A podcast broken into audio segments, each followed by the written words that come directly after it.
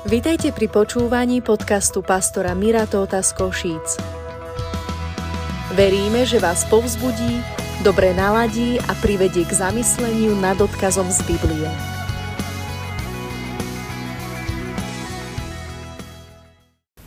Vzťahy.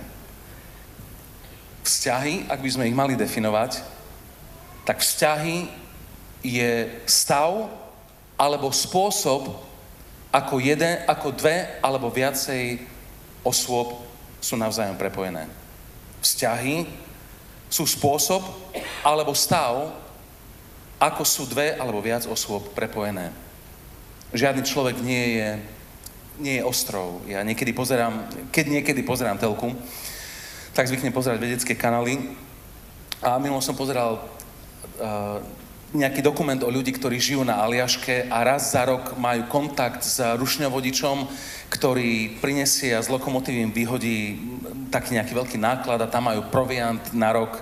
Samozrejme, že nie stravu, tu si ulovia, ale proste mnoho iných vecí, ktoré potrebujú, ale ani takýto človek, ktorý žije uprostred pustatiny, ani ten nie je bez vzťahov.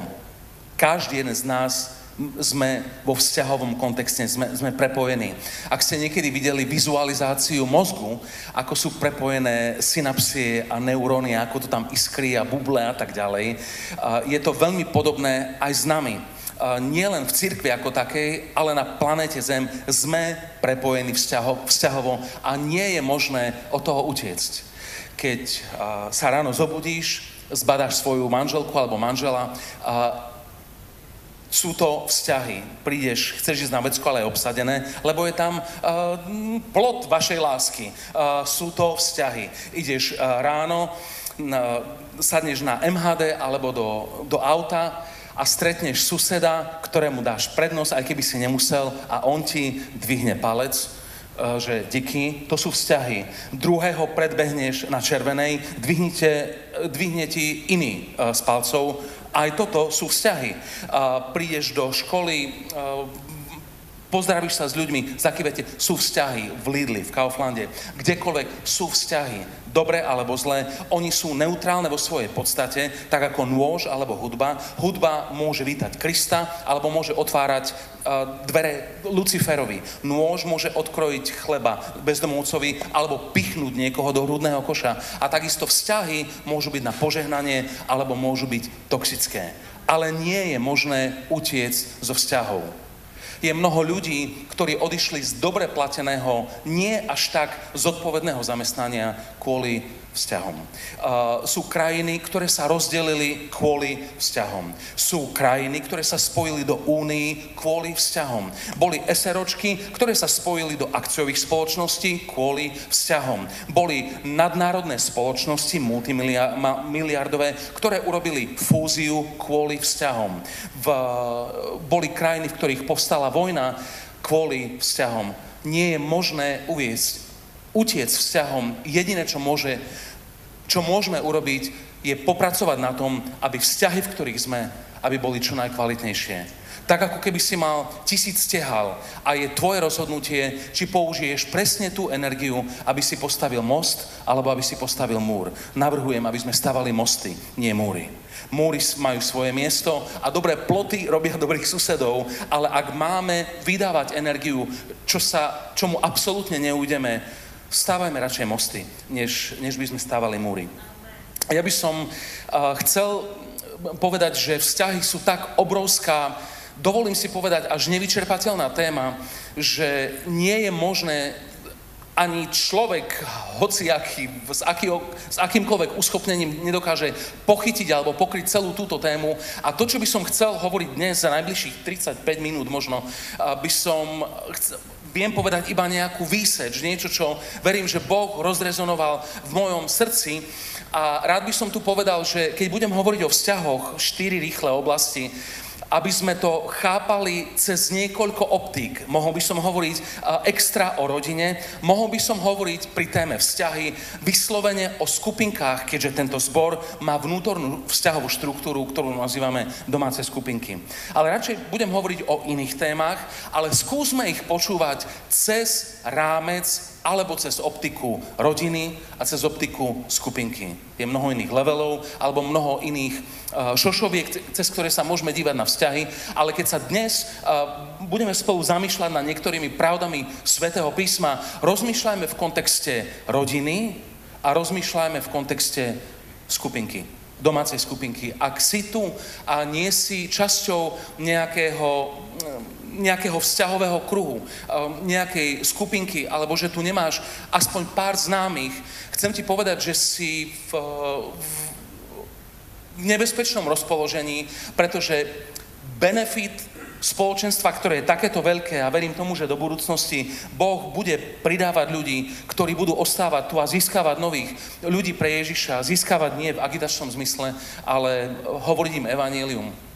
Že už v takejto skupine je ľahké stratiť sa. A ak si v bode, že tu neprídeš jednu nedeľu, druhú a tretiu a v prenesenom význame bez po tebe neštekne, chcem sa pýta, spýtať, akou si zapracovanou tehlou v tomto Božom diele, v tejto Božej stavbe. Preto vzťahy sú mimoriadne, mimoriadne dôležité, aby sme žili tak, aby sme niekomu chýbali. To, aké máme vzťahy, vychádza zvnútra. Nemám za sebou, nebudem mať dnes kružnice, ale keby som na, nakreslil sústredné kružnice, ktoré majú jeden stred, povedal by som, že v strede je náš vzťah s Bohom, potom je náš vzťah k sebe samému, potom je rodina, potom sú ľudia, s ktorými trávime život a potom je okolitý svet, ľudí, ktorých stretneme párkrát za týždeň alebo niektorých raz za život. Dnes nehovorím o vzťahu s Bohom, kvôli tomu, že je to samostatná veľká téma, ale vzťah s Bohom a vzťahy medzi nami sú prepojené, spojené nádoby. Keď pán Ježiš robil obrovský silný extrakt zákona a prorokov, keď, keď skomprimoval všetky Božie múdrosti do jedného úslovia, do jednej, do jednej vety. Povedal, a je to zaznamenané v Lukášovi v 10. kapitole, hovorí, milovať budeš pána svojho Boha z celého svojho srdca, z celé svoje duše, z celé svoje sily a z celej svojej mysli a svojho bližného ako seba samého. O tej prvej časti sme hovorili, keď sme rozoberali tému vášeň, kde slovo vášeň tam nie je obsiahnuté semanticky, ale je tam vášeň všade, keď hovorí z celého, z celého, z celého, ale Pán Ježiš tam nekončí, pretože vie, že človek nie je ostrov a hovorí, ale miluj svojho bližného ako seba samého. Pán Ježiš, autor života, pán života a smrti, on hovorí, že ak máme skomprimovať náš kresťanský život do niečoho silného, je nutné, aby náš blížny alebo niekto mimo nás tam bol zahrnutý. A svojho blížného tam e, je poriadne veľká skupina ľudí. Rád by som otvoril e, niekoľko oblastí, ktoré súvisia so, so vzťahmi. Prvá vec, vzťahy ako prostredie povzbudenia vzťahy ako prostredie povzbudenia. Človek je kvetinka, ktorá kvitne v prostredí povzbudenia. Veci, ktoré sú povzbudzované, budú opakované. A v negatívnom, veci, ktoré sú tolerované, je možné, že sa zopakujú. Ale dnes ostanem pri tom, že veci, ktoré sú povzbudzované, sú, opako- sú opakované. My to vidíme s Veronikou, keď hovoríme s deťmi a nejakým spôsobom na 1216 krát a niečo uvedú do praxe, nie je to stále tak, ale niektoré veci je trošku hrách na stenu ale keď to nakoniec urobia a my povieme, že wow, toto bolo fantastické, normálne vidím, ako sa im uh, roziskria oči a na budúce to urobia znovu. Praktické veci ako vyloženie umývačky, keďže sme v dobe, kedy riady sa umývajú takto.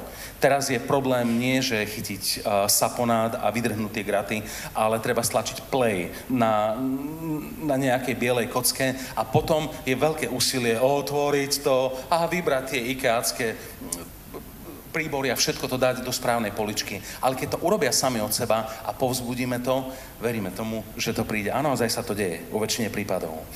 Ale vzťahy povzbudenia alebo prostredie povzbudenia je mimoriadne dôležité takisto pre nás, keď tu spolu žijeme, trávime spolu niekoľko hodín týždenne v tejto miestnosti a desiatky hodín prepojení v rôznych tímoch, aktivitách, domácich skupinkách a tak ďalej.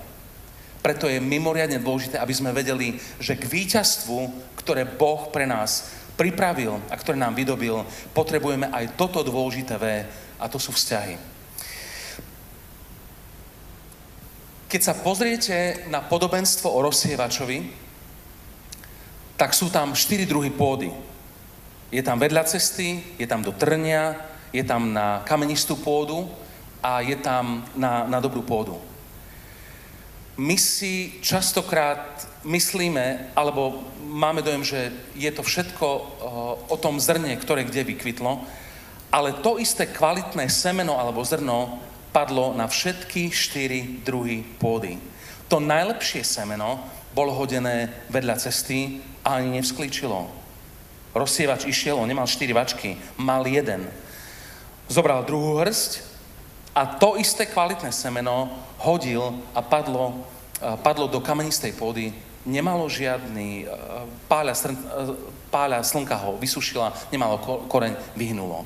Zobral tretiu hrst, presne to isté semeno, hodil zase, padlo do chrastia alebo do trnia a ono ho udusilo, nemalo prístup, zobralo mu živinu, aj svetlo a tak ďalej. A Ježiš hovorí, že to boli starosti tohto sveta, udusili slovo. A zobral štvrtú hrst, hodil, spadlo na dobré miesto a prinieslo obrovský úspech, prinieslo 30, 60 alebo 100 násobný úžitok. Rozdiel v tých štyroch nebolo, že bolo Ačkové, Bčkové, Cčkové a Dčkové semeno. Rozdiel bol v prostredí. To bolo presne to isté zrno, a prostredie, ktoré prialo rastu, toto prinieslo úžitok. A my vidíme v písme, že je veľmi dôležité, aby sme budovali prostredie povzbudenia. Povzbudenie ťa nič nestojí. Naozaj. Je to iba vec rozhodnutia a nastavenia. Povedať niekomu, veľmi rád ťa vidím, toto nie je ťažké, ani cent to nestojí a povzbudenie môže zachrániť kondíciu človeka, môže zachrániť pokračovanie služby, môže zachrániť zotrvanie v manželstve, môže zachrániť život. Máme to všade okolo seba. Máme dve zdravé oči a keď vieme niečo povzbudiť, povzbuďme to. Nech je tento zbor prostredím povzbudenia. Pozrime sa spoločne do Hebrejom alebo Židom do 12. kapitole, kde písateľ hovorí nasledovné. Preto posilnite opustené ruky a zomdlené kolena vzpriamte a robte priamu cestu svojimi nohami, aby to, čo je kulhavé, nevybočilo, ale radšej bolo uzdravené. Stíhajte pokoj so všetkými a posvetenie, bez ktorého nikto neuvidí pána. Dozerajúc, aby niekto nezaostával od milosti Božej, aby nevyrástol nejaký koreň horkosti a nenarobil by nepokoja a trápenia a bo, boli by ním poškvrnení mnohí. Tieto zhruba tri verše majú v sebe toľko, že by sme o nich mohli hovoriť kľudne aj mesiac a neopakovať sa, ale písmo tam jasne hovorí, aby sme dozerali, aby niekto nezaostával od milosti Božej. Keď sa... Ja som to videl v živote bratov, pastorov, ktorí sú dnes mimo aktívnej služby, keď sme zakladali zbory a boli sme v nejakom meste a bola tam malá skupinka, malou myslím takú, ktorá sa zmestí do obývačky telového bytu niekde v Humenom alebo v Vranove, alebo v Rožňave, alebo v Svidníku. A naozaj malá, malá skupina ľudí. A keď som väčšinou viedol chvály, tak som videl niekoho, kto bol vzadu a bol smutnejší. Takmer s istotou som mohol očakávať, že do Košic prídeme neskôr, lebo buď Peťo alebo Janko, keď sa skončila kázeň a každého pozdravil, došiel k tomu smutnejšiemu človeku, aby dozrel na to, aby nezaostával od Božej milosti. A ja si dovolím povedať, že mnohí, keď prídeme do zhromaždenia, keď sme na skupinke alebo v nejakom vzťahovom kruhu, ľudia nie verbálne komunikujú svoj vnútorný stav. A niekedy stačí možno beta, možno súvetie, niekedy možno stačí objatie alebo uistenie, že sa, do, že sa za daného človeka budeme modliť a že v tom nie je sám. Niekedy zachráni vieru tohto človeka. Budujme, kultivujme prostredie povzbudenia, pretože ono je dôležité, životne dôležité pre vzťahy, v ktorých žijeme. Ďalšia vec je, neviem, či ste niekedy počuli alebo sledovali nejaký dokument o husiach. Viete, ako lietajú husy? Ja som, ja som to videl, naposledy som, okrem toho, že to pozorujem každý rok, som to videl na začiatku oktobra, leteli husy na juh a oni lietajú vo V formácii, ešte aj tá formácia je V k víťazstvu. A oni ako letia, každá tá hus uh, vo veľkej výške robí z fyzikálneho hľadiska podtlak, ako keby tunel za sebou, v ktorom je ľahšie lietať. A tak sa stane, že každá je ako keby na krídle tej predošlej husy a dokážu sa pri danom množstve energie alebo džaulov sa dostanú až o 70% ďalej kvôli tomu, že idú vo V formácii a navzájom si pomáhajú a pozbudzujú sa. Niekto mi raz hovoril, že do ich gá, gá, gá hore. Ja tak veľa nepozerám do, zem, do, do oblohy, hlavne nie vodne, keďže nevidno ostatné nebeské telesa, ale počujem á, á, á, á, hore a už hľadám mečko. Ja verím tomu, že jedna hus druhej hovorí, zvládneš to. Nie som tlmočím už 30 rokov, neviem husiu reč pretlmočiť, ale verím tomu, že tá zadná hus hovorí tej prednej, že zvládneš to. A oni sa striedajú na tom cípe a dokonca uh, sa zistilo, že keď sa niektorá zraní alebo je unavená, dve s ňou zletia a počkajú, kým sa uzdraví, zomrie, ale sú s ňou dokonca a potom buď dostihnú svoj krdeľ, alebo sa, pri, alebo sa pripoja k nejakému inému ktokoľvek povedal, ty hus prostá, mal by dostať asi štvorku alebo peťku zo zoológie. Pretože majú to za, zariadené uh, Božím softverom a veľmi, veľmi dobré. Uh, Sagan, Peter, uh, človek, ktorý v bicyklovej oblasti preslávil Slovensko. Zvykol hovoriť o tom, že zvykne byť na druhom mieste, ktoré nie je až také prestížne, ale ide v, v tom tuneli Cavendisha, alebo ja nepoznám tie všetky priezviská, a potom vystrelí, pretože byť druhý tesne za. Ideš relatívne tou istou rýchlosťou, v, iba, za, iba, iba s časťou vydajú energie. Buďme ľudia, ktorí sa navzájom povzbudzujú. Boh vo svojej vernosti nikdy nedopustí, že v takomto spoločenstve sú slabí všetci. Niekto stále je zranený, ale stále sú tu ľudia, ktorí v Božom uschopnení môžu vyriekať život, nie smrť. Vyriekať nádej, nie beznádej. Robme to. Boh nám stále pomôže urobiť správnu vec. Druhé, vzťahy sú to vzťahy ako prostredie usmernenia alebo korekcie. Tú korekciu som radšej dal do do zátvorky, pretože je to nepopulárne slovo, takže som povedal radšej usmernenie. Opičia láska je o tom, že budeme každého iba hladkať a čičíkať a ty si skvelý a dostal si, a, neučil si sa vôbec, lebo si hral PlayStation, zo školských si dostal štvorku, ja ťa chválim, že si peťku nedostal. A, my v rámci vzťahov je absolútne nutné, aby sa diala aj korekcia alebo usmernenie. Niekto by mohol povedať amen. Za posledných 30 rokov som ja dostal Božím riadením, niekedy by som povedal Božím dopustením, ale Božím riadením mi Boh prihral ľudí, ktorí ma korigovali, ktorí ma usmerňovali a vášeň, ktorou som išiel zlým smerom, mi pomohli upriamiť, upriamiť a ísť správnym, dobrým smerom. Vzťahy sú takisto prostredie korekcie a usmernenia. Musí to byť súčasť života. Každý rodič o tom vie, každý líder o tom vie, každý učiteľ o tom vie, každý pastor alebo každý vedúci skupinky vie o týchto veciach. Že máš vo svojom okolí, nemáš anielov s demontovanými krídlami, ale keď sa pozrieš na život človeka, niekedy sú veci, ktoré proste potrebujú komentár. Otázka ale nie je to, či máme jedný druhý usmerňovať, pretože to je iba retorická otázka, pretože potrebujeme to urobiť.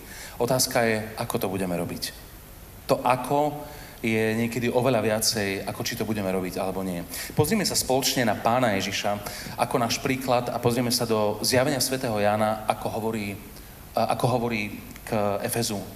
Hovorí mu takto, poznám tvoje skutky a tvoju prácu, poznám tvoju trpezlivosť, že nemôžeš znieť zlých a skúsil si tých, ktorí hovoria o sebe, že sú apoštolmi a nie sú. Skúste nečítať ďalej, ak, ak môžete tu máme obrovské povzbudenie hovorí k dobrému, hovorí k dobrému zboru. Hovorí im, poznám tvoje skutky, poznám tvoju prácu, poznám tvoju trpezlivosť.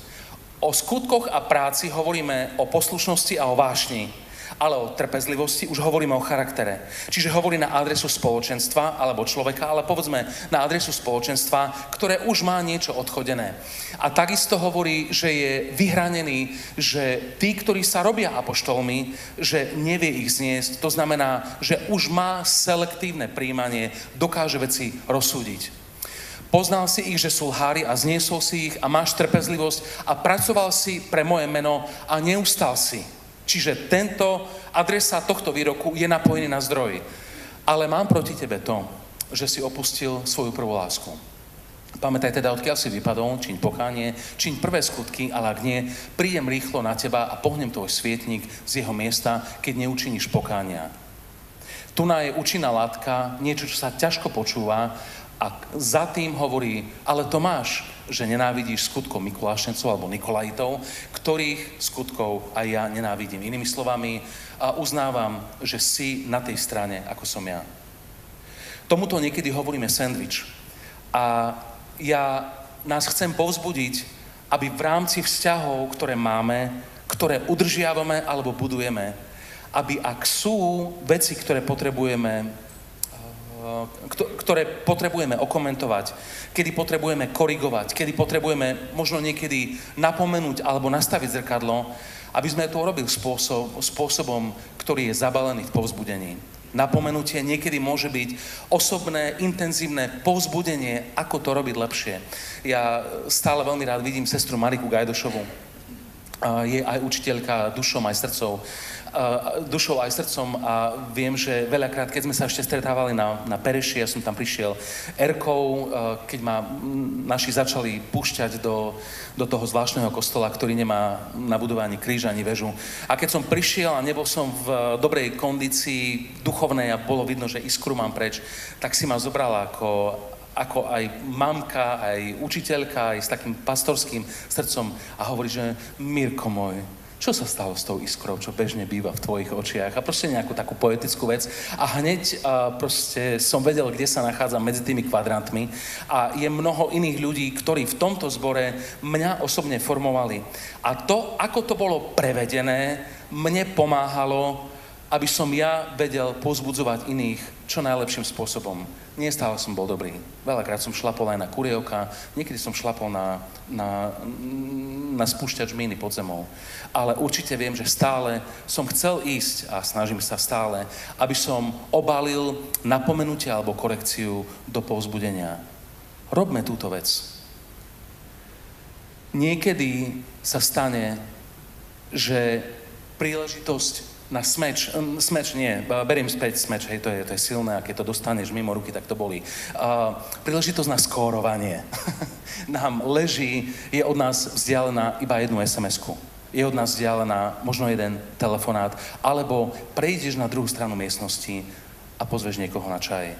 Môžeš reálne zachrániť jeho život. A ja by som mohol, keď sa dívam do tejto sály, mohol by som hovoriť desiatky príbehov, kedy niekto z vás zachránil život a väčšnosť niekoho iného iba kvôli tomu, že riskoval odmietnutie, išiel s kožou na trh a zabalil ťažko počúvateľnú vetu do povzbudenia a do lásky. Prostredie povzbudenia. Obrovská vec. Vzťahy, vzťahy ako prostredie povzbudenia, vzťahy ako prostredie korekcie a usmernenia. Robme to robme to dobre, robme to verne a prosme si od Boha múdrosť, ako to urobiť.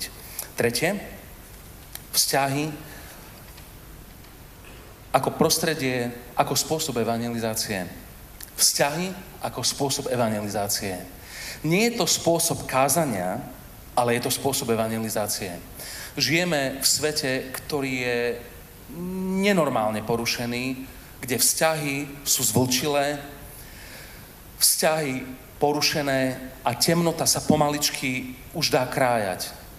Ale je to práve v najtemnejšej noci, kedy, kedy hviezdy žiaria uh, najjasnejšie. Uh, diamantíky, ktoré si niekedy možno pozeráš v klenotoch, uh, v týchto, v týchto obchodoch sú častokrát dobre nasvietené a sú na čiernom pozadí, aby viacej ukazovali na to, ako si ligotajú, aké sú priehľadné. Môžu to byť zirkony, ale môžu to byť kľudne brilianty. Láska v nejakom vzťahovom kruhu. Láska v nejakej komunite a v nejakej uh, v konkrétnom Božom dome je silný spôsob evangelizácie. Ľudia do tohto zboru môžu prísť kvôli budove, v januári tu môžu prísť kvôli teplu, môžu tu prísť kvôli muzike, môžu tu prísť kvôli káve alebo cheesecakeom, môžu tu prísť kvôli peknej speváčke, ale ostanú tu kvôli láske a priaťu. Akým spôsobom tu kto príde, neviem to ovplyvniť, Uh, neviem zaručiť, ty to nevieš zaručiť, vieš zaručiť, či niekoho pozveš a to, čo ho na prvú stranu chytí, nemusí byť nutne Božie srdce a toto všetko, možno bude iba čekovať a pozerať sa, že či tá zvláštna uh, církev, kde sú živé bicie a žiadny, nikto nie je pribitý na kríž a, a, a nie je tu gotická klemba alebo také lamely a produkčné svetla. Uh, čo je toto za zvláštny spolok? Ale ak tu príde druhý, tretí, štvrtý, piatý, šiestý krát a stretne sa s Ježišom, Ostane tu kvôli láske a kvôli priaťu. Láska je okrem iného vzťahy, uh, dobré vzťahy je okrem iného výborný spôsob evangelizácie. Neviem, či ste niekedy počuli, um, či vo voľnom čase si čítate štatistiky efektívnosti evangelizačných stratégií. Možno aj nie, ale roky, rokúce skúmania a empirických dát ukazujú na to, že najlepšia evangelizácia je osobná. Netreba ti prenajímať štadión a ja som za štadióny. Netreba ti kupovať a prenajímať produkčnú firmu, kde budú 30 krát takéto repráky. A som za tieto veci. A páči sa mi, kde, keď je niekde obrovský počet ľudí, ktorí majú jeden zámer a tak. Ale zobrať jedného Janka Brinzu do Auparku na čajík metovi so zázvorom za euro 90 a povedať mu, ako Ježiš zmenil tvoj život a prejaviť mu lásku a zdravú úctu, niekedy urobí viac ako velikánska evangelizácia. A potom ho pozvať znovu. A toto je v našom dohľade. Pán Ježiš to povedal takto. V Jánovi v 13. kapitole povedal, potom poznajú všetci, všetkým myslíme svet. Potom poznajú všetci, že ste moji učeníci, keď budete mať lásku medzi sebou to mať lásku medzi sebou neznamená, že spadne ako meteor a budeme sa na ňu dívať, ale že ju dovolíme uvoľniť z Božieho srdca a budeme ju spolu kultivovať. Keď som môj otec, vtedy čerstvo spasený, pred 35 rokmi ma pozval ešte do modlitevne na Pereš, to, čo do mňa narazilo veľmi osobným spôsobom, takže sa to do mňa nedokázalo dostať, bola láska. To bola sila tie veci, čo som povedal o, o živej muzike a, a nesochách a týchto veciach, to, to, ma zo, to ma zobralo tiež. Ale keď som videl, že ľudia sú na seba dobrí, že sú láskaví, že sú, že sú voči sebe úctiví a majú takéto vzťahy, pre mňa toto iba umocnilo, keď som počul, ako brat Joško Brenkus hovoril o marnotratnom synovi. Všetko do seba zapadalo. Moja babička, ktorá je už vo väčšnosti, tu chodila s tým, že sa jej zdravili 12-ročné deti. Chalani, frkani. Prišli okolo nej, videli sivovlasú babku, ktorá trošku pripomenala Alžbetu druhu a, s bakuľkou. Nepoznali ju, bola trošku z inej generácie, nemala, pod, nemala skate u seba. Prišli a povedali, dobrý deň, teta. Oni nevedeli, že je moja babka. A keď chodila na dôchodcovský obed, vtedy za pár eur, uh, tak viem, že keď Radoholič a ľudská ju stretli, niekedy ju možno pustili do, do, do rady, ale stále uh, sa im stretli oči v jedálni a povedali, dobrý deň, teta, uh, prajeme vám požehnaný deň. Viete čo? Čo toto stálo, stálo ľudí, ktorých som práve spomenul? Absolútne nič. Ale láska medzi nami nemusí byť iba v kategórii, že zomierame jedni za druhých, ale že trošku šľapneme na svoj komfort, na svoje, na svoje ego a vyšleme signál vo viere v mene Ježiš. Nie, že ideme hneď prorokovať, ale vyslať signál tomu druhému, že je milovaný a že je prijímaný. Vzťahy sú spôsob evangelizácie. A ja vám poviem, že kedykoľvek začujem, alebo príde ku mne správa, buď osobne do tváre, mi, to, mi je to dané, buď na podnose, alebo fľusnuté, že sa spýtam človeka, ako dlho tu chodíš? A on povie, chodím tu pol roka, nikto na nej zavadil. Ja som, ja sa hambím ako štenia. Toto nesmie byť. Keď vidíš niekoho, kto je nový alebo kto je smutný, pouzbuď ho možno ho vieš napojiť na niekoho, kto má dobre načúvajúce ucho, ale pravdou ostáva, že vzťahy sú spôsob evangelizácie a Ježiš povedal, že presne kvôli vzťahom ostatní, ostatní budú vedieť, že sme, že sme nasledovníci Ježiša. A štvrté, vzťahy sú priestor alebo prostredie sebareflexie. Musel som dať túto vec, kvôli tomu, aby som trošku dovyvážil. Vzťahy ako prostredie seba reflexie.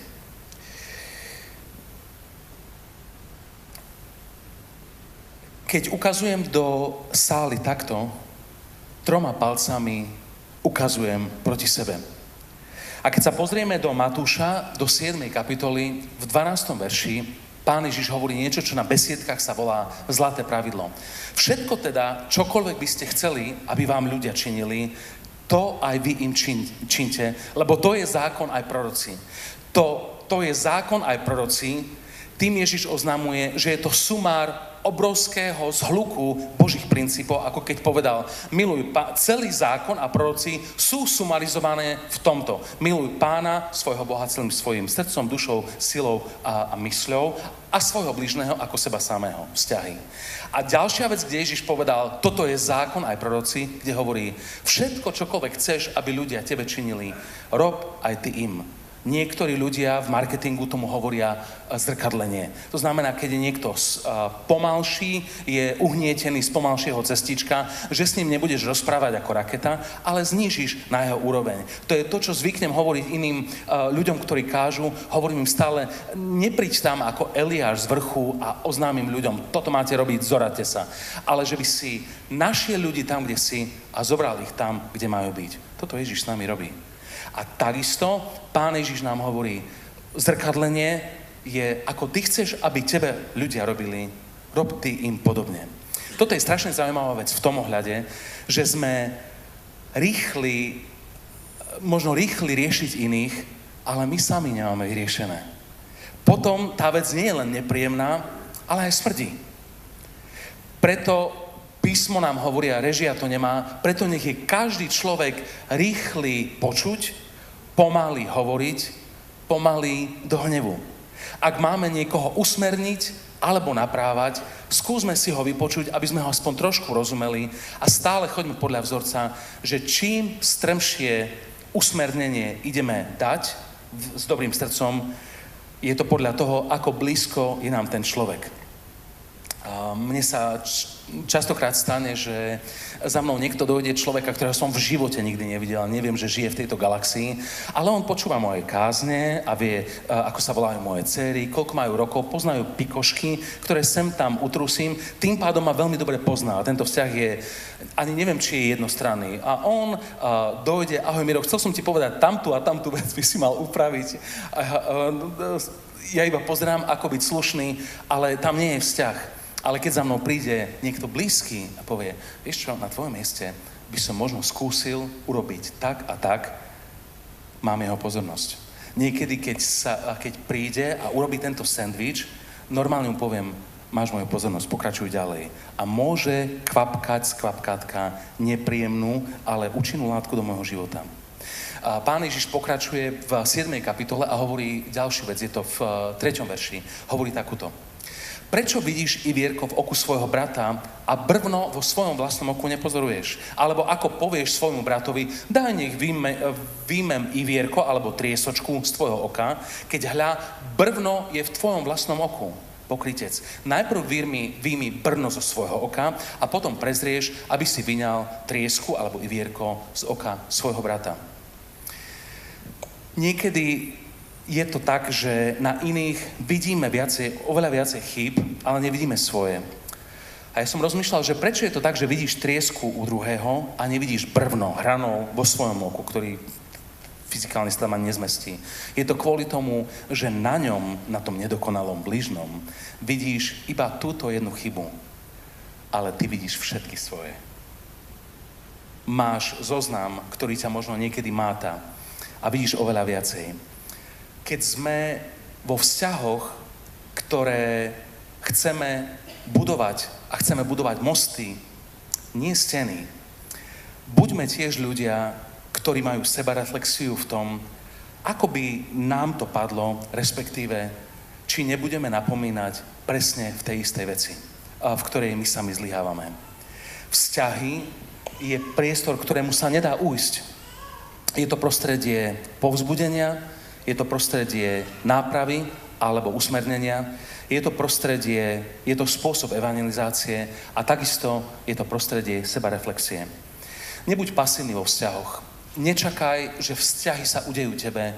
Buď aktívny a ty tvor tieto vzťahy. Včera som počul, sme boli asi so siedmimi mužmi z tohto zboru sme strávili jeden celý deň v, v Budapešti. Sme boli na jednej konferencii, ktorá sa zaoberala uh, zakladaním zborom, zborov a efektívnym učenictvom. Uh, výborný čas spoločenstva a vyučovania. A zaznela tam taká veta. Pýtali sa Williama Busa, cez ktorého povstala armáda spásy, sa ho pýtajú, uh,